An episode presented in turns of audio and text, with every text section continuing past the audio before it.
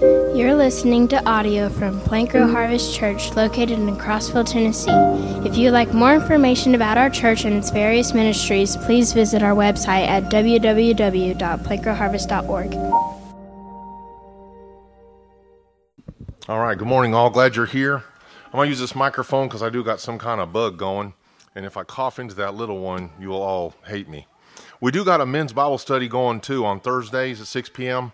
Um, it's real good. We're just looking at, um, it's called the Guide to Authentic Biblical Manhood. I believe that's what it's called. But it's really good. We're having a good time together. It's probably eight or ten guys there. It's a good time for men to just come together and, and enjoy one another's company. And um, Bill is always good to bring donuts and stuff, so that makes it even better. And then um, that Voice of the Martyrs action pack, we know where they're going to go this year. So what they are is they're generally for people that are um, they've been kicked out of their country generally for being Christians, and so they end up in these refugee camps. And a lot of times they need things like blankets and warm clothes, a ball for the children, a tarp so they can make a shelter and things like that. So it's a really good thing that we're doing there. Um, it, it's a little more expensive than Samaritan's Purse, but I think the need that it meets is greater than just giving Christmas presents to children. I think it's a lot more uh, helpful on for intense needs like that of suffering of people in the out in the weather. So um, if you want to talk to Madeline about that, or if you want to be a part of one, or if you want to pack yourself up one personally, or if you want to be part of getting it all put together to ship out, it's it's a little bit of a pain.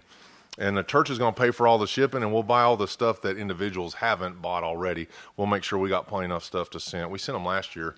Um, it, it, has a, it's really a really useful product and a really good response. I'm glad to see Frank and Janice here. Make sure you go and hug them, and don't hug Janice too hard though; it, it makes her bones hurt. But give her a little hug. I'm glad you're back, Frank, and I'm glad you're feeling good enough to get here, brother. That's good. It's good to see you. Frank's been in the hospital in and out, and and um, back in the saddle again. It's good to see him. I'll make sure my phone is turned off here. All right. So our, our scripture we're trying to look at, and I think we're ready to go to our next book next week. I want to kind of go over, just kind of hit the high points again of what we've been working on about the the initiation of the New Testament church there in the book of Acts.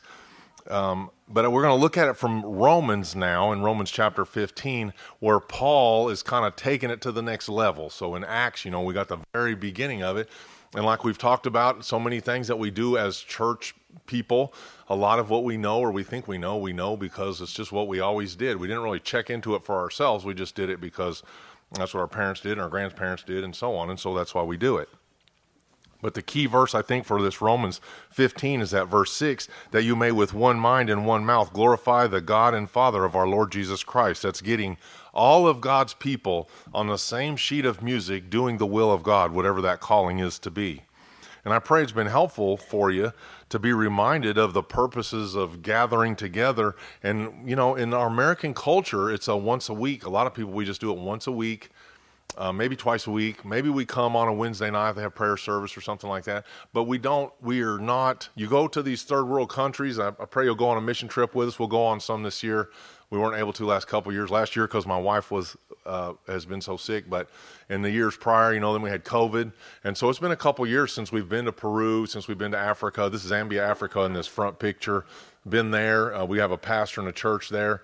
Um, my man, and stand up there, Andrew. Well, I got this is my shirt I won in Africa. So each church has its own um, colors, and then their fellowship whatever would have their thing. So it's kind of like a big gang thing, man. You go to one church, they're like, oh yeah, we're the Baptists from over here, and this one there's more bright yellow or whatever. But uh, that lady's actually wearing it, one like it. She's grinding corn or something in that picture there. And so we got Africa and we got Peru there in the next picture. And we're going to kind of look at those today as we're looking at neighbors and neighborhoods. Um, you know, we don't all we don't all live the same way, but people still needing the gospel. If you want to go on one of these trips, we'll probably go to Peru this year, probably go to Zambia again this year uh, Guatemala. Uh, we got a trip probably to Nicaragua. Will be a real short trip. So if you're any of those and you say, "Well, I can't speak any language but English," Africa's a good place to go, but you're gonna it's gonna take a minute to get there and a minute to get back. So you better figure about 12 days on that one. It's a long plane travel. Uh, Peru, uh, we can get by with English there because we have uh, good translators. Um, they speak Spanish. If you know Spanish, just enough Spanish to greet and things like that, that that'll get you by in a lot of ways and um, Guatemala, same thing. Nicaragua, we got good interpreters there. We got a good work going on there. So anyway, if you want to go on those things, the first thing you got to do is get a passport.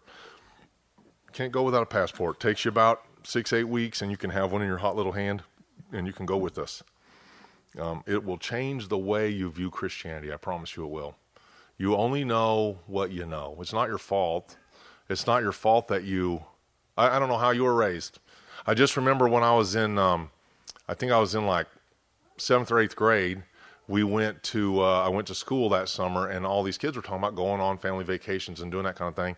And I was like, huh, not everybody lives like we live.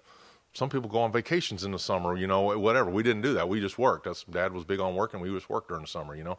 And so it was just, you know, going to South America, going to Africa, and seeing how uh, Christians worship, how they are completely dependent on God for their every need. It will completely change the way you view um, the God of creation, the one that you you claim to praise. It will completely change your view of him. It really will. And you will see that there's people that love God and have nothing, but they have the love of God that's greater far, like the song that we sang, than tongue or pen could confess. They do. They just have a lot deeper love for God and they have a lot more reliance on him. There is no money. There is no way to buy yourself out of trouble. And I've told you this story before. It's one of my favorites. But um, uh, in a church, a man came in and his face was really inflamed and uh, he said, "Could I?" I thought he was handicapped or or something, or dismembered or disfigured or something. And he and he spoke okay, and he said, "Can I get the the people with uh, the the healers from your church to come and pray for me?" And um, it was in Peru, three dollars a day average income at that time. And so they just the pastor he just said, "Hey, where's the people with the spiritual gift of healing?" And they called those people up and they laid hands on them. And so, um, and then he was like, all right, thanks. And then he left. Because there is no doctors and there is no medicine. But they do have reliance on the faith that the Bible tells us to call for the elders and ask them to anoint you, and you will be healed. And so he went there with that faith. And I mean, I never seen anything like that. Have you? You see that happen a lot here? You see people pulling up, asking for people to pray for their healing? We don't see that a lot, right? But the Bible tells us that it's possible.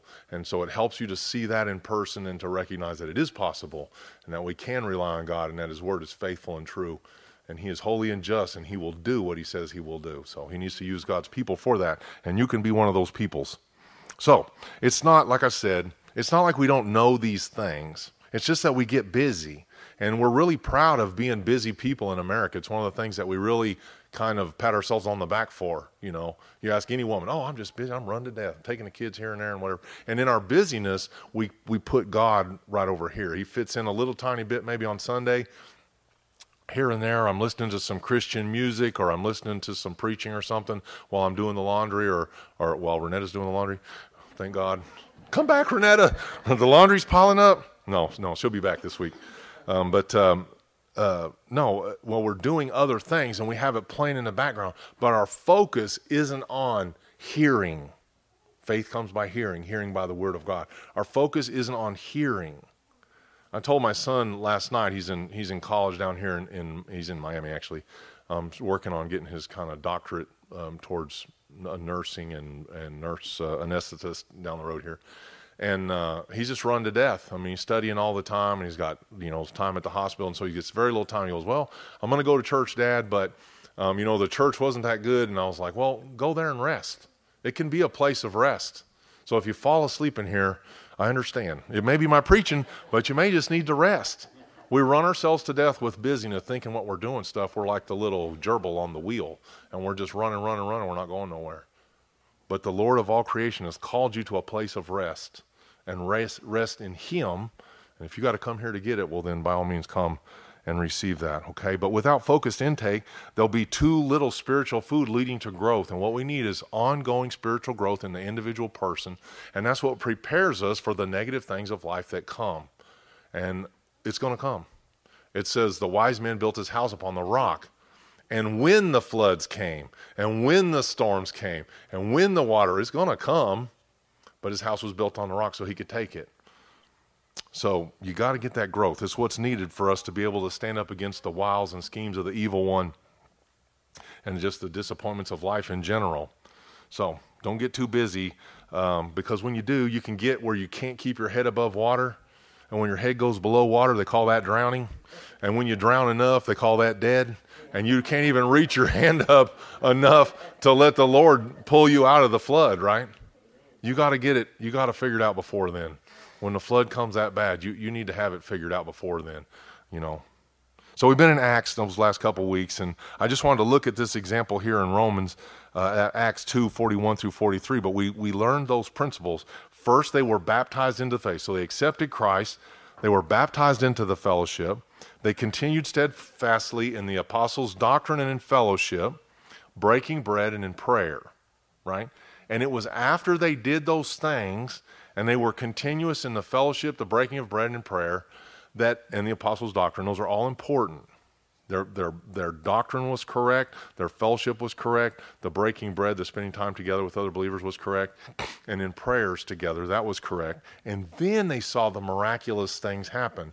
And we saw that it wasn't necessarily the miracles we're thinking of, people raised from the dead and things like that, but it was more like they had the they had the persistence to stand against the persecution. They had the endurance to hold in there and, and watch Stephen be stoned to death and Stephen see the vision and things like that. So, you know, be careful what you wish for. But I do pray for those things.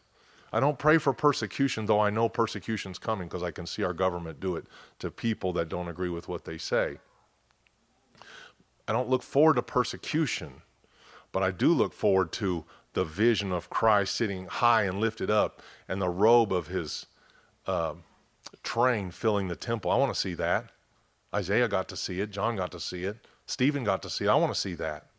But it's going to take persecution, most likely, for me to see it in this life. And the other kind of persecution is the persecution unto death. And we read that this morning there in, in um, Psalms, where there's a time where it would be better to be the guy that's opening the door, the doorkeeper of the temple, be better to be that guy than be anywhere else. And so, as long as I'm in heaven, even if I'm the doorknob guy, that'll be enough and I'll get to see the train from wherever the door is. I might have to look a minute, but I'll be able to see it as long as I get there, as long as you get there. I want you to be there. Okay, so Romans 15, we need to read that, and we need to read the whole thing, I think. It's good to read the whole thing in context 15, 1 through 33. And uh, I think I'm going to ask somebody to come up and. I don't think I got enough throat for that. Um, let me get a good. John, uh, Jim, would you care to read again, man? You did it really great this morning on your reading. I hate to. I should have warned him. Come on up here, Jim, and read that. Romans 15, 1 through 33. I'm sorry, my, my throat is just really irritated. I'm sorry about that.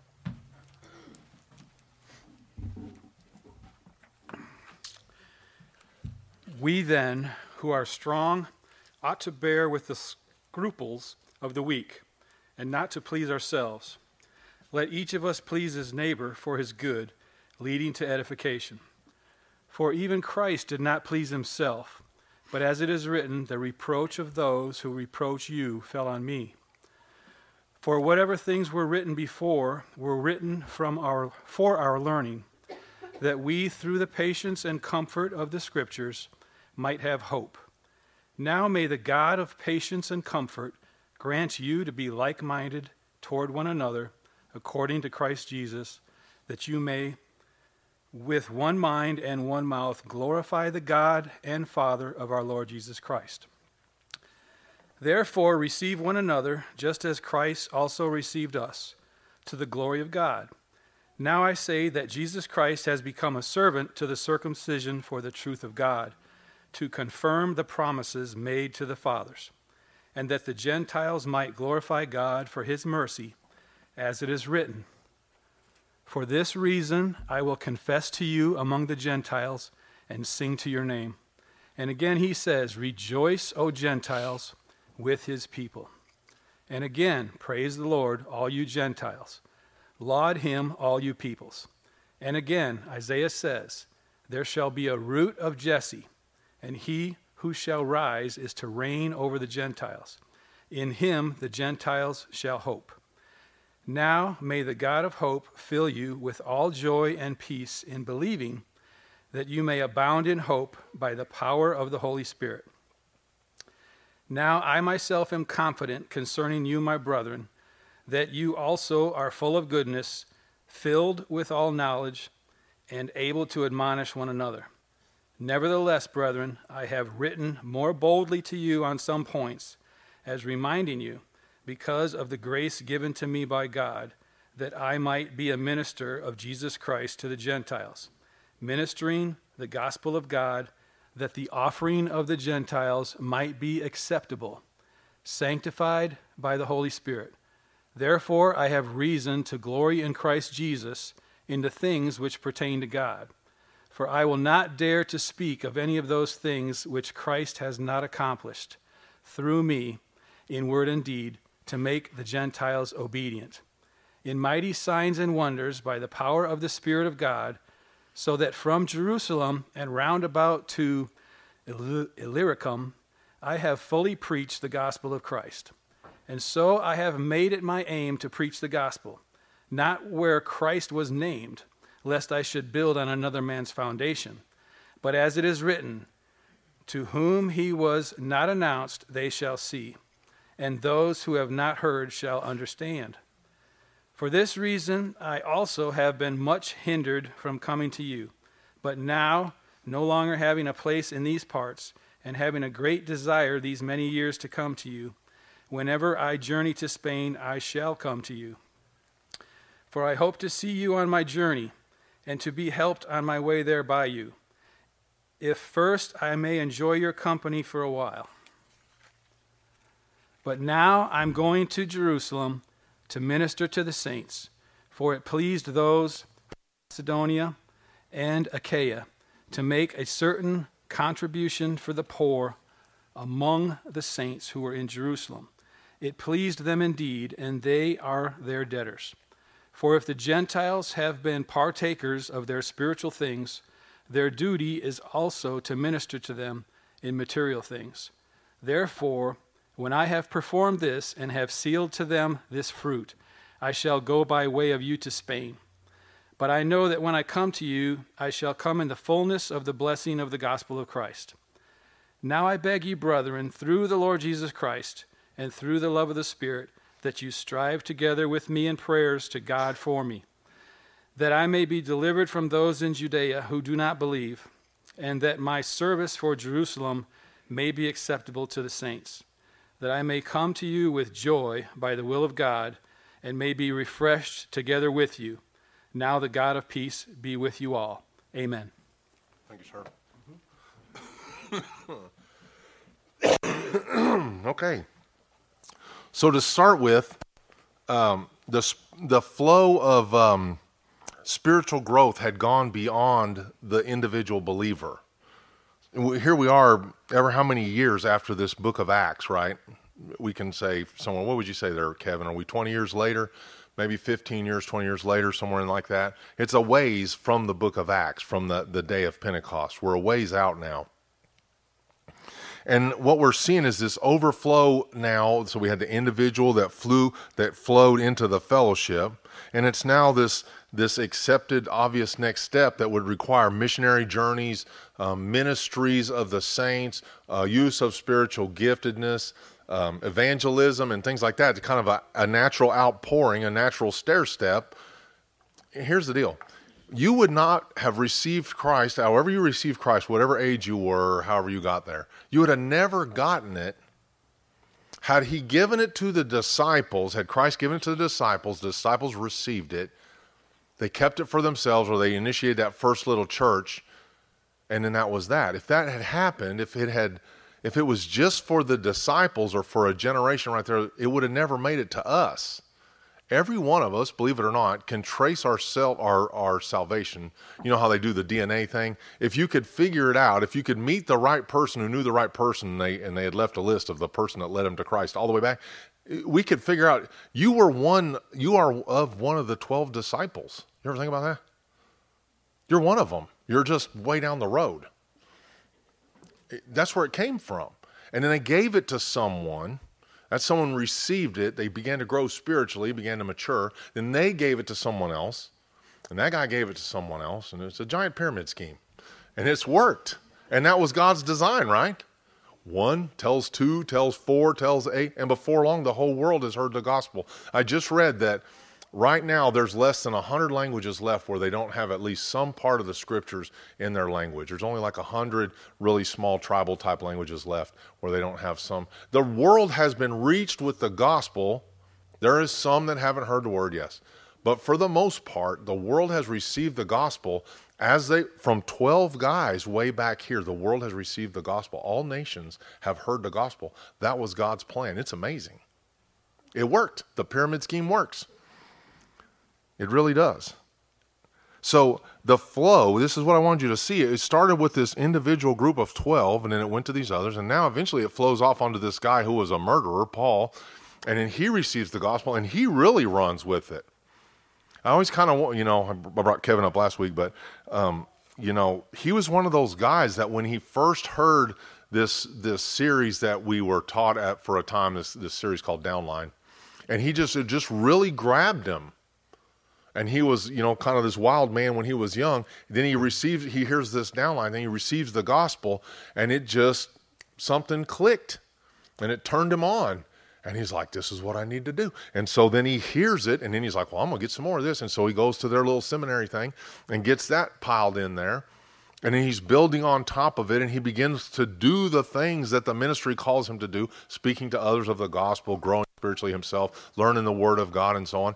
And then he becomes this developed man later on that has a lot greater influence than how he began. That's Paul on a lot bigger scale.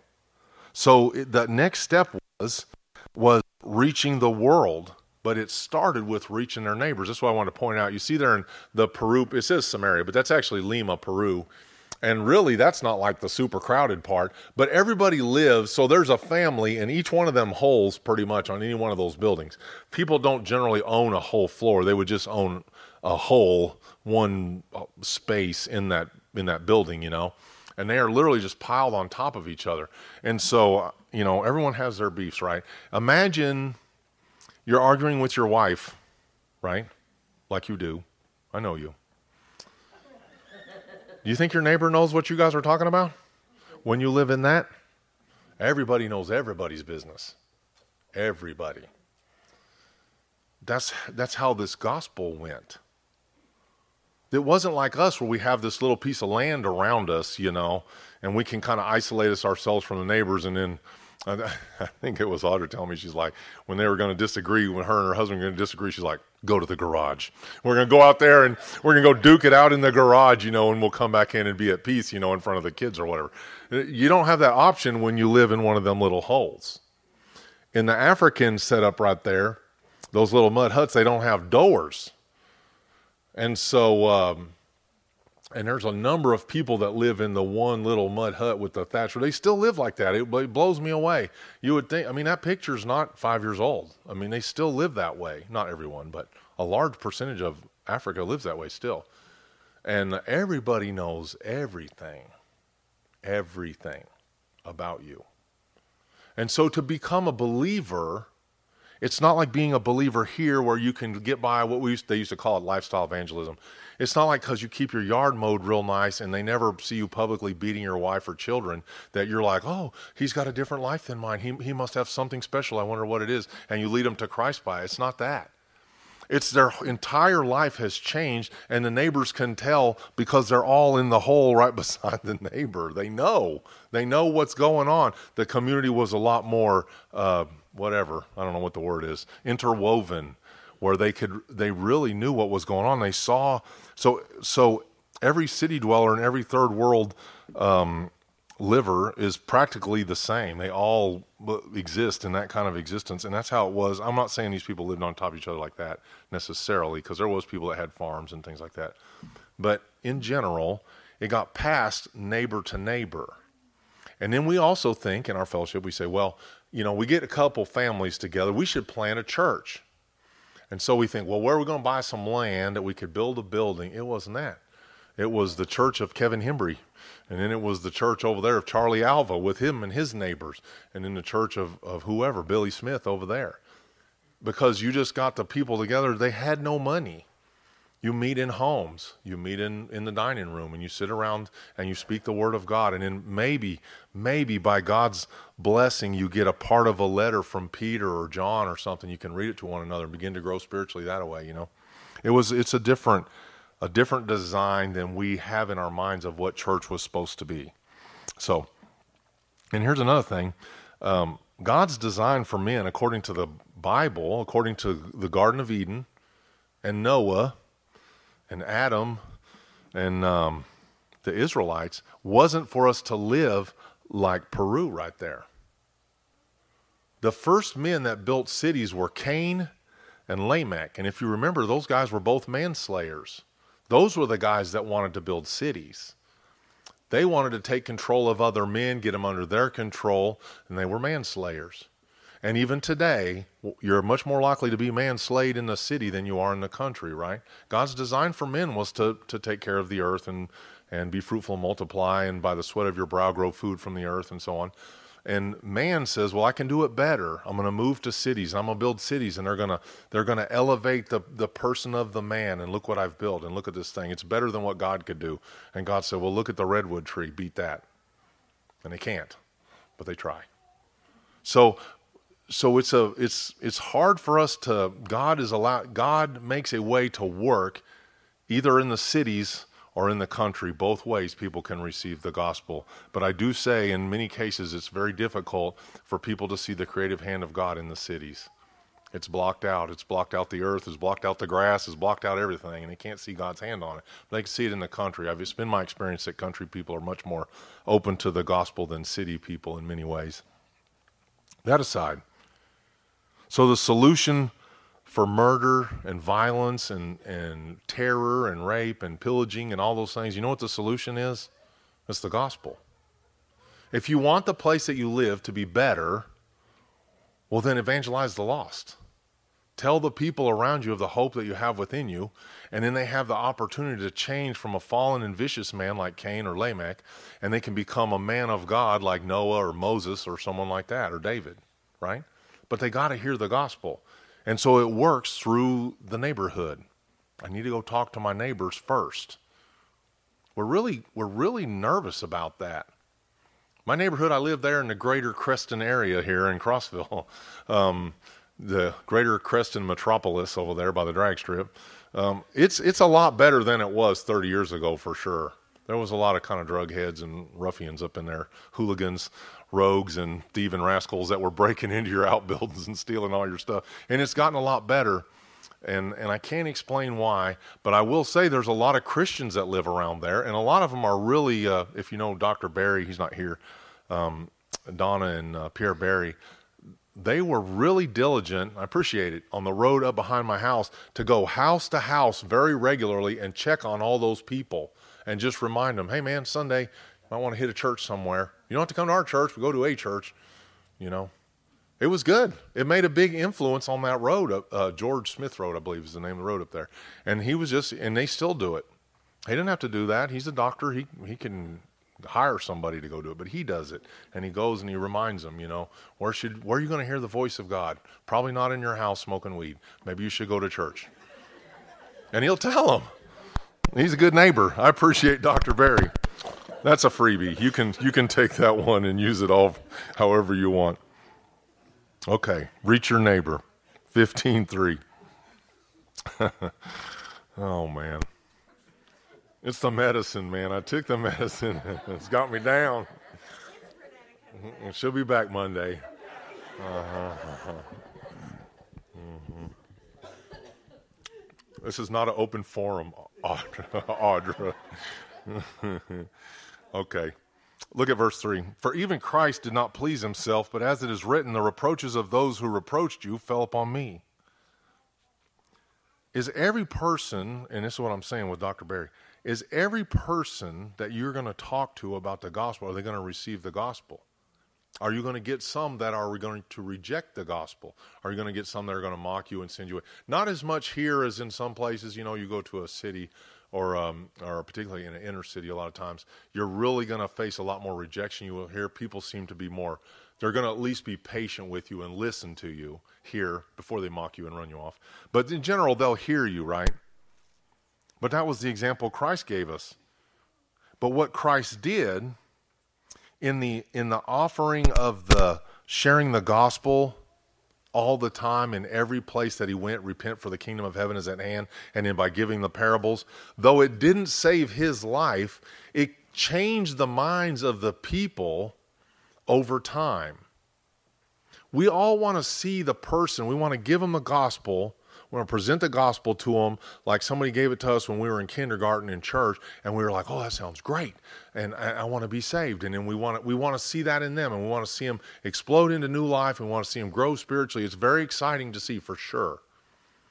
But a vast majority of the people uh, hear the word. You're a seed planter. You cast the seed. They hear the word, but it doesn't take root immediately. Jesus went to the all the people around there casting the seed, casting the seed, telling the parables, um, you know, telling them what they needed for eternal life.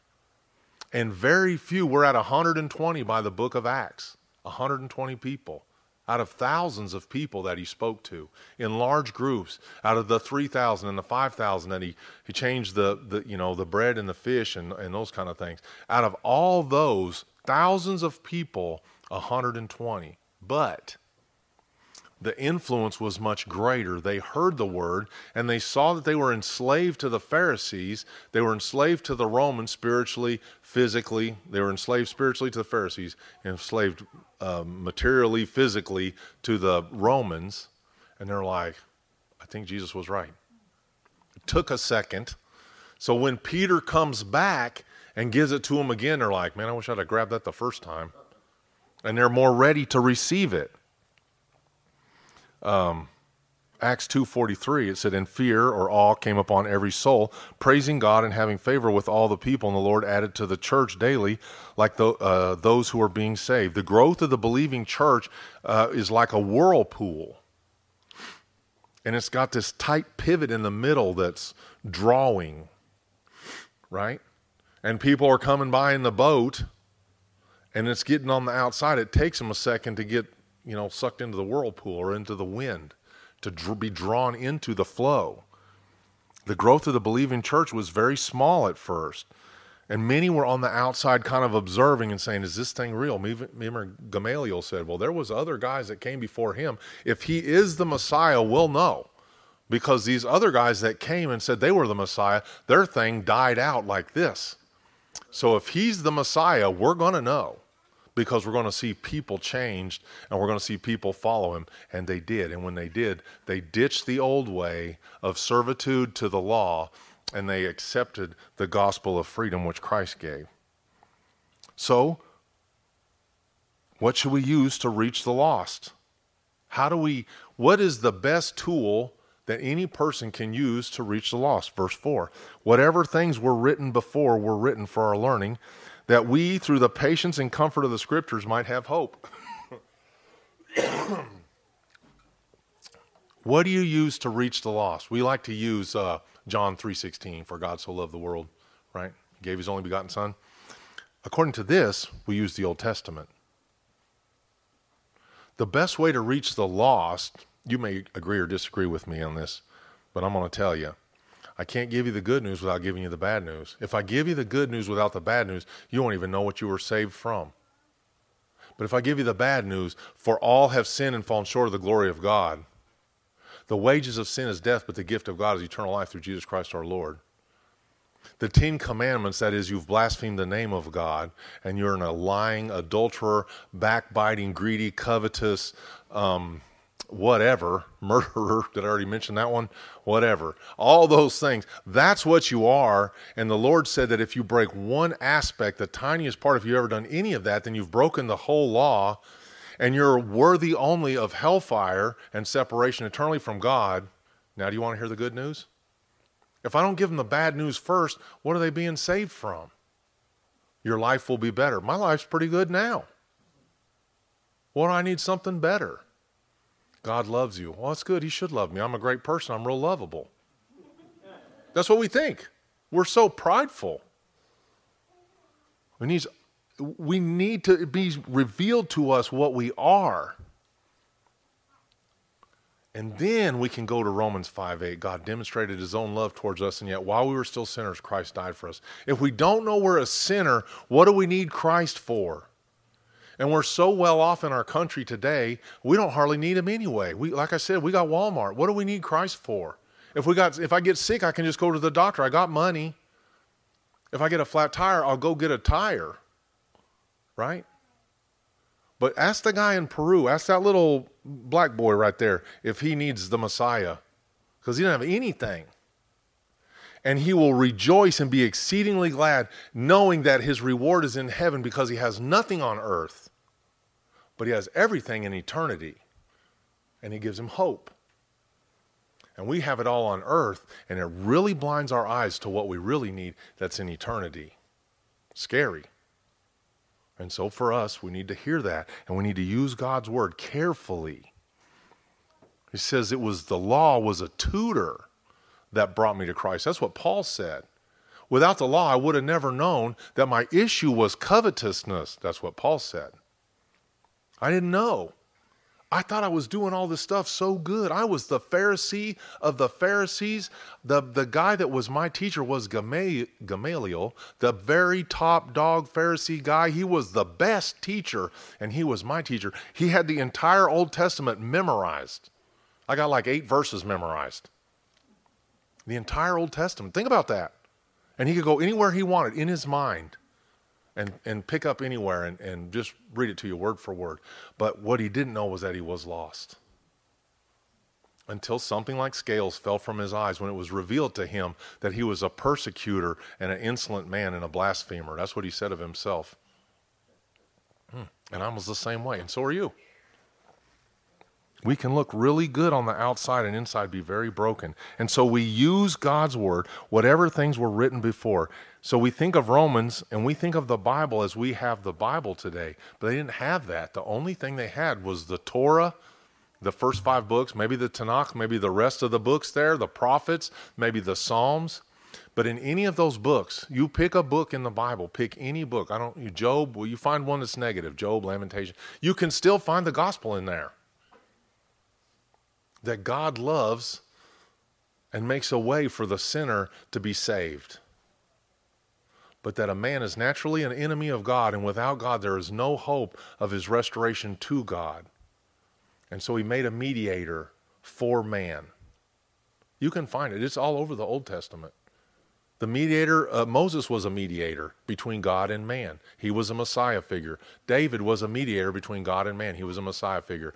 Joseph, a mediator between God and man, a Messiah figure. Adam, same thing. Enoch, another one. Methuselah, another. It's all over the Bible.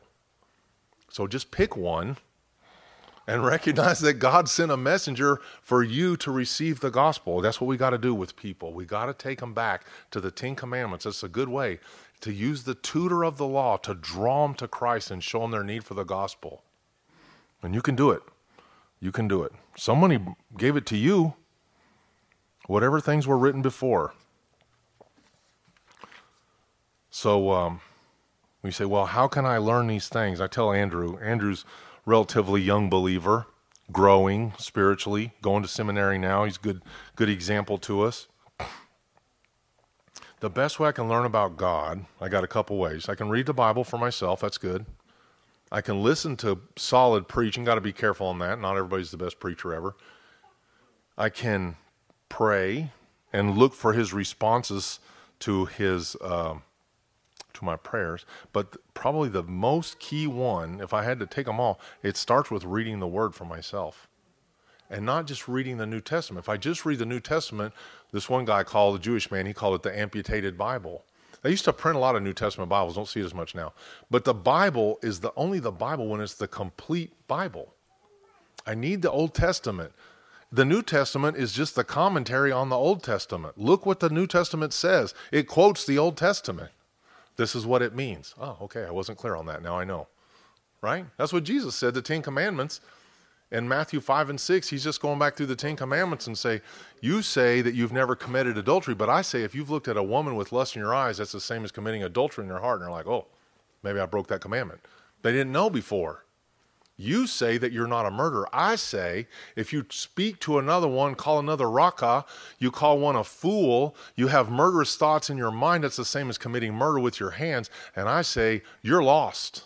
And they're like, Oh, I better check that one off. I did that one too this morning on the way in on my camel, and some other guy cut me off. And I called him Raka. I got to get it right. The law is the tutor, it teaches us what we need to know about the gospel. Now, verse 5 Now may the God of patience, man, thank God for his patience, and comfort grant you to be like minded towards one another according to Christ Jesus in verse 6, that you may with one mind and one mouth glorify the God and Father of our Lord Jesus Christ. Therefore receive one another just as Christ has received us to the glory of God.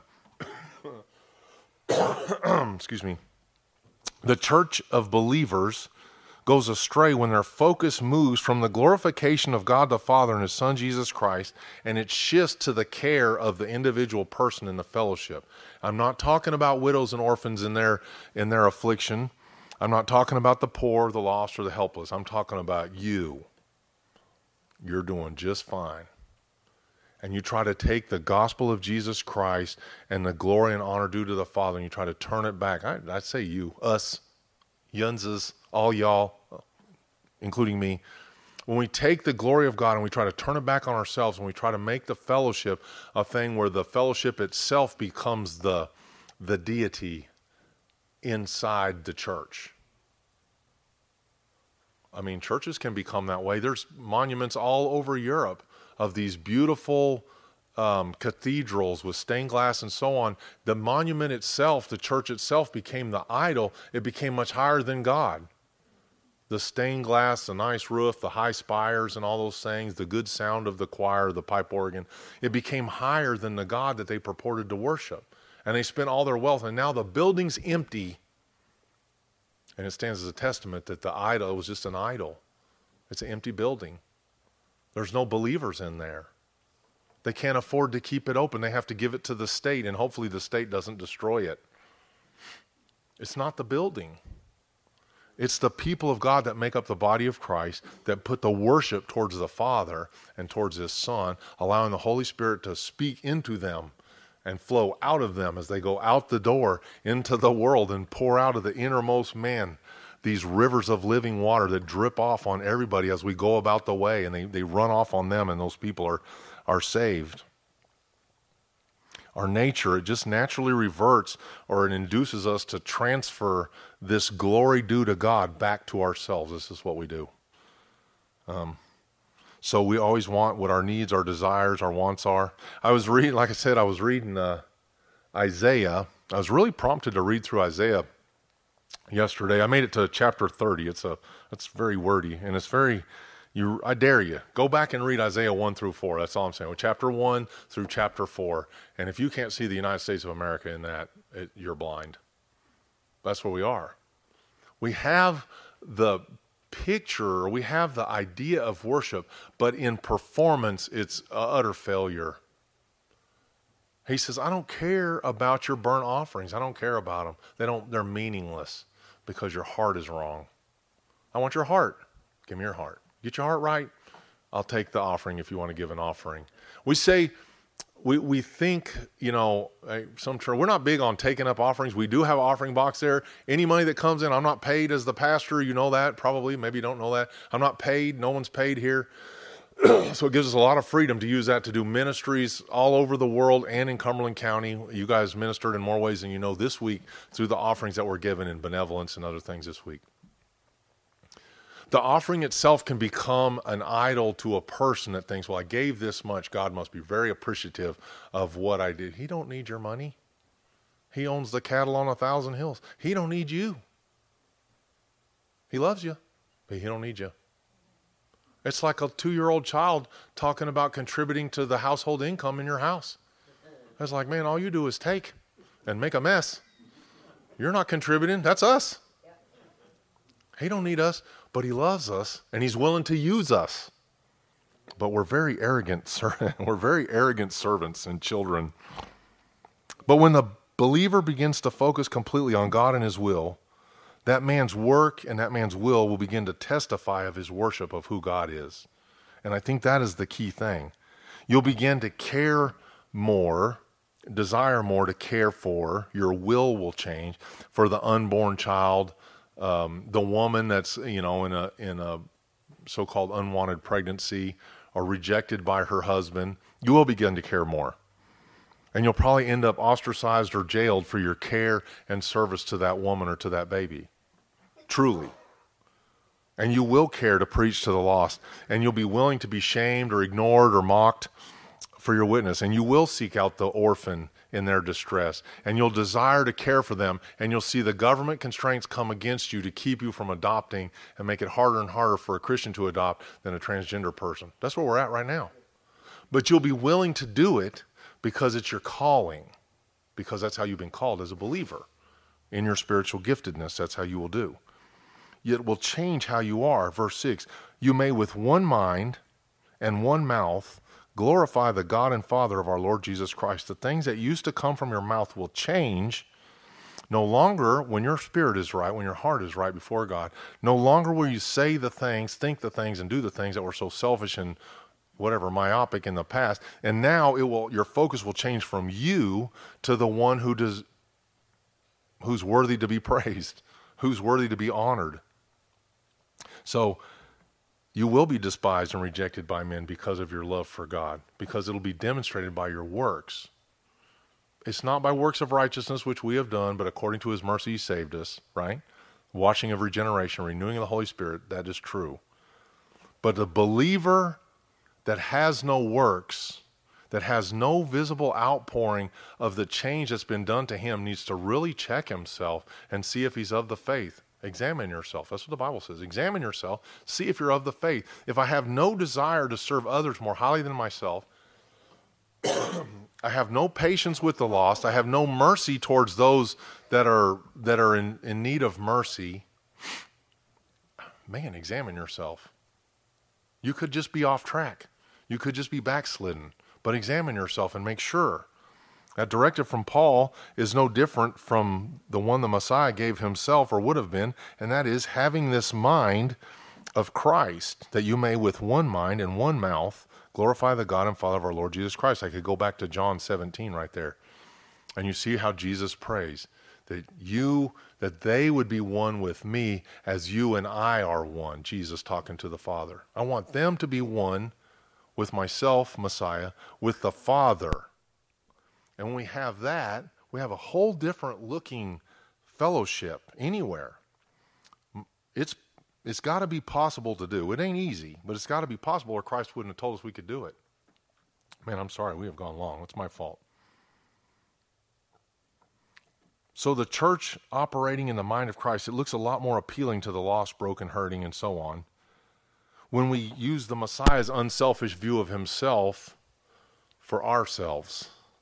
When we use that, and remember, Messiah allowed them up to the abuse and destruction of his body personal, everything up to that point. The only thing he didn't commend to other men was his spirit. He commended that to God. And we're to do the same. And when we do that, we'll have a different look in the, in the church and in the world. We can't trick people into salvation. We can't trick them into the gospel. We got to give it to them straight. We can't trick them into, you know, with the bounce houses and smoke machines and all. It's not going to work. It's not going to hold them in the days of trial. It says Romans 14, 10 through 13, For we shall all stand before the judgment seat of Christ. For it is written, As I live, says the Lord, every knee shall bow to me, and every tongue confess to God. So then, each of us shall give account of himself to God. Therefore, let us not judge one another any more, but rather resolve this, not to put a stumbling block or a cause to fail in our brother's way. There's a lot going on in those few verses, but they all they kind of speak for themselves there. We're all judged individually. It's not our place to assume that another person is saved or not. We're to give the gospel to all creation, preach the gospel to all creation.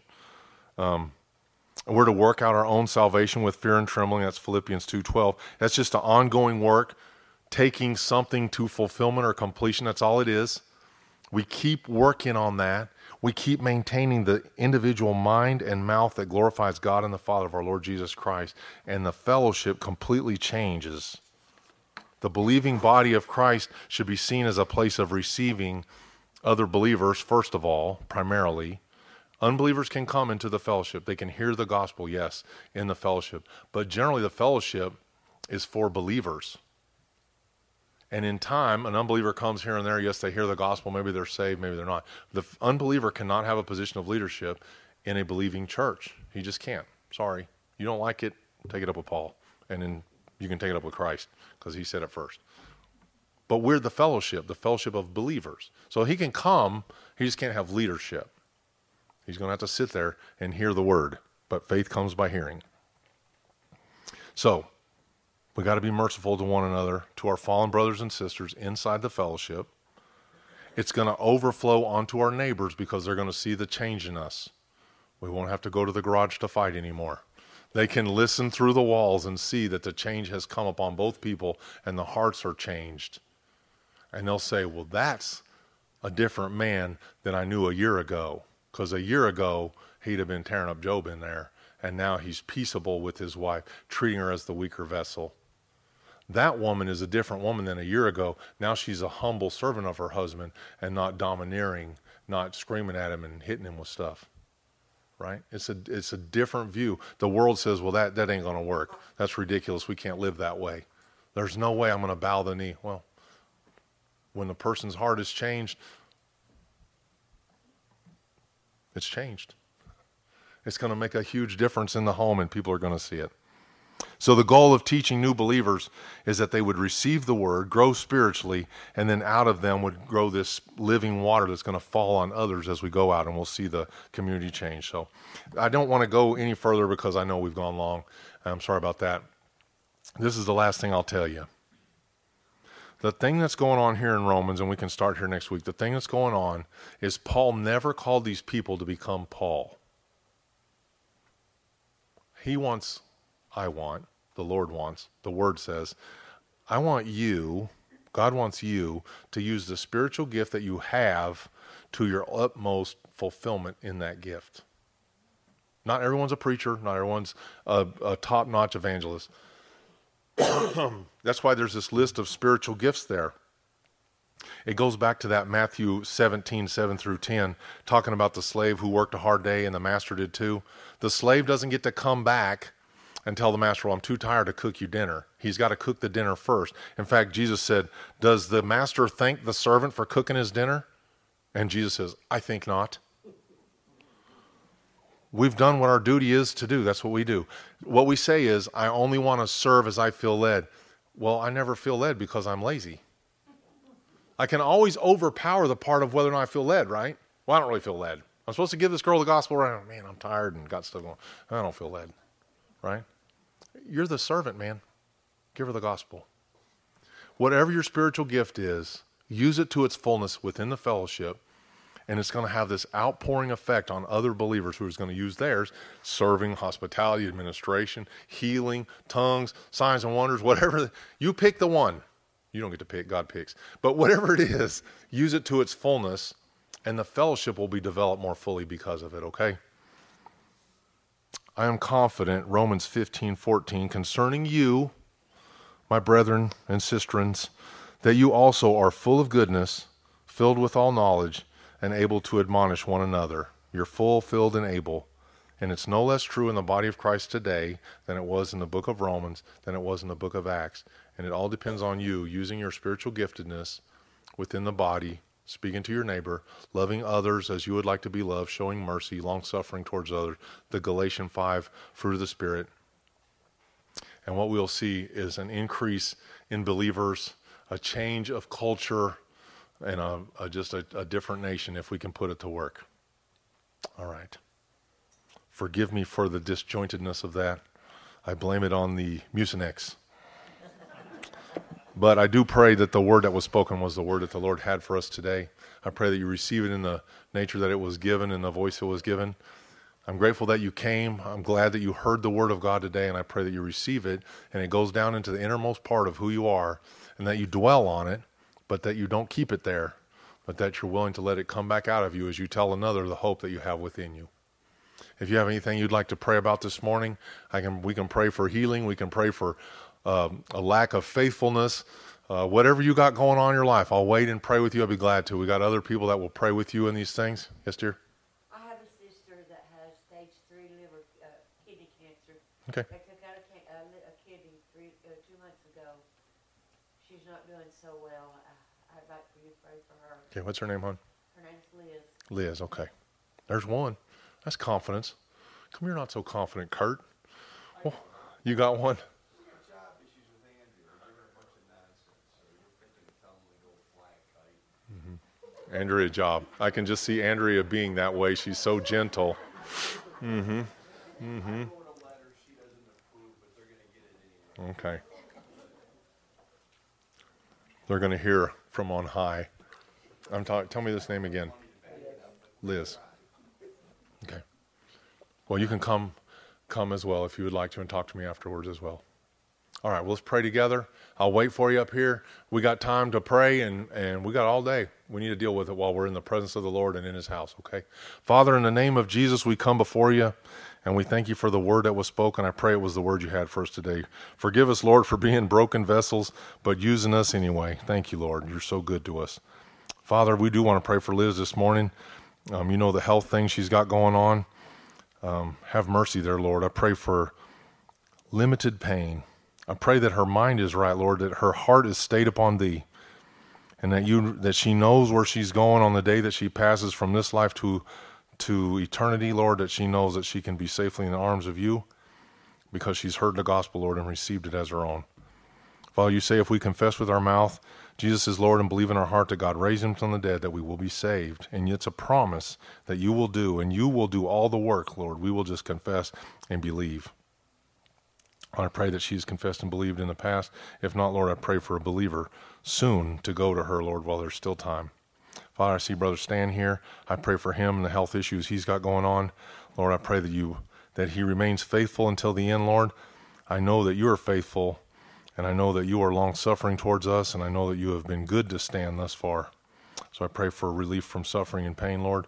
I pray that he's got a strong endurance of faith to get to the end, Lord, however you choose to do that for him.